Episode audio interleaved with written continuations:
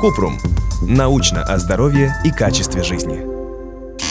Изопринозин можно пить или это токсичный препарат? Кратко. Изопринозин – лекарственный препарат, у которого есть противовирусные свойства, связанные, как предполагается, с его влиянием на Т-клеточный иммунитет. И его пытались использовать для лечения вирусных заболеваний, таких как грипп и герпес, а также ревматоидного артрита, рассеянного склероза и облысения. Однако клинические исследования показали скромную эффективность, либо вовсе ее отсутствие. Препарат не токсичен, из побочных реакций – повышение концентрации мочевой кислоты в сыворотке крови. Подробно. Изопринозин – это препарат, который обладает противовирусной активностью благодаря его влиянию на Т-клеточный иммунитет. Но это только одно из объяснений его действия. Некоторые эксперты считают, что изопринозин может бороться с вирусами благодаря активации Б-лимфоцитов, макрофагов и интерлейкинов. Все эти клетки и медиаторы воспаления участвуют в иммунном ответе.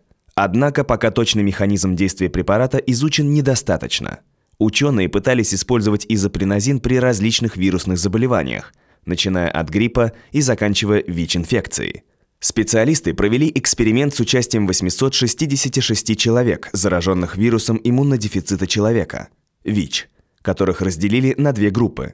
В течение 24 недель первая группа принимала плацебо, а вторая – изопринозин. У 17 участников из первой группы развился СПИД. Поэтому ученые сделали предварительный вывод, что, возможно, изопринозин может мешать прогрессированию ВИЧ-инфекции и переходу ее в СПИД. Но чтобы подтвердить это, необходимы дальнейшие исследования. Для лечения гриппа, ревматоидного артрита, герпеса и даже облысения, а именно эти заболевания должны были стать потенциальными мишенями для препарата, изопринозин не показал эффективности.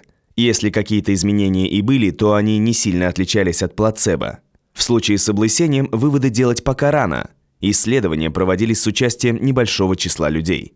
Доклинические исследования на грызунах показали, что изопринозин не токсичен.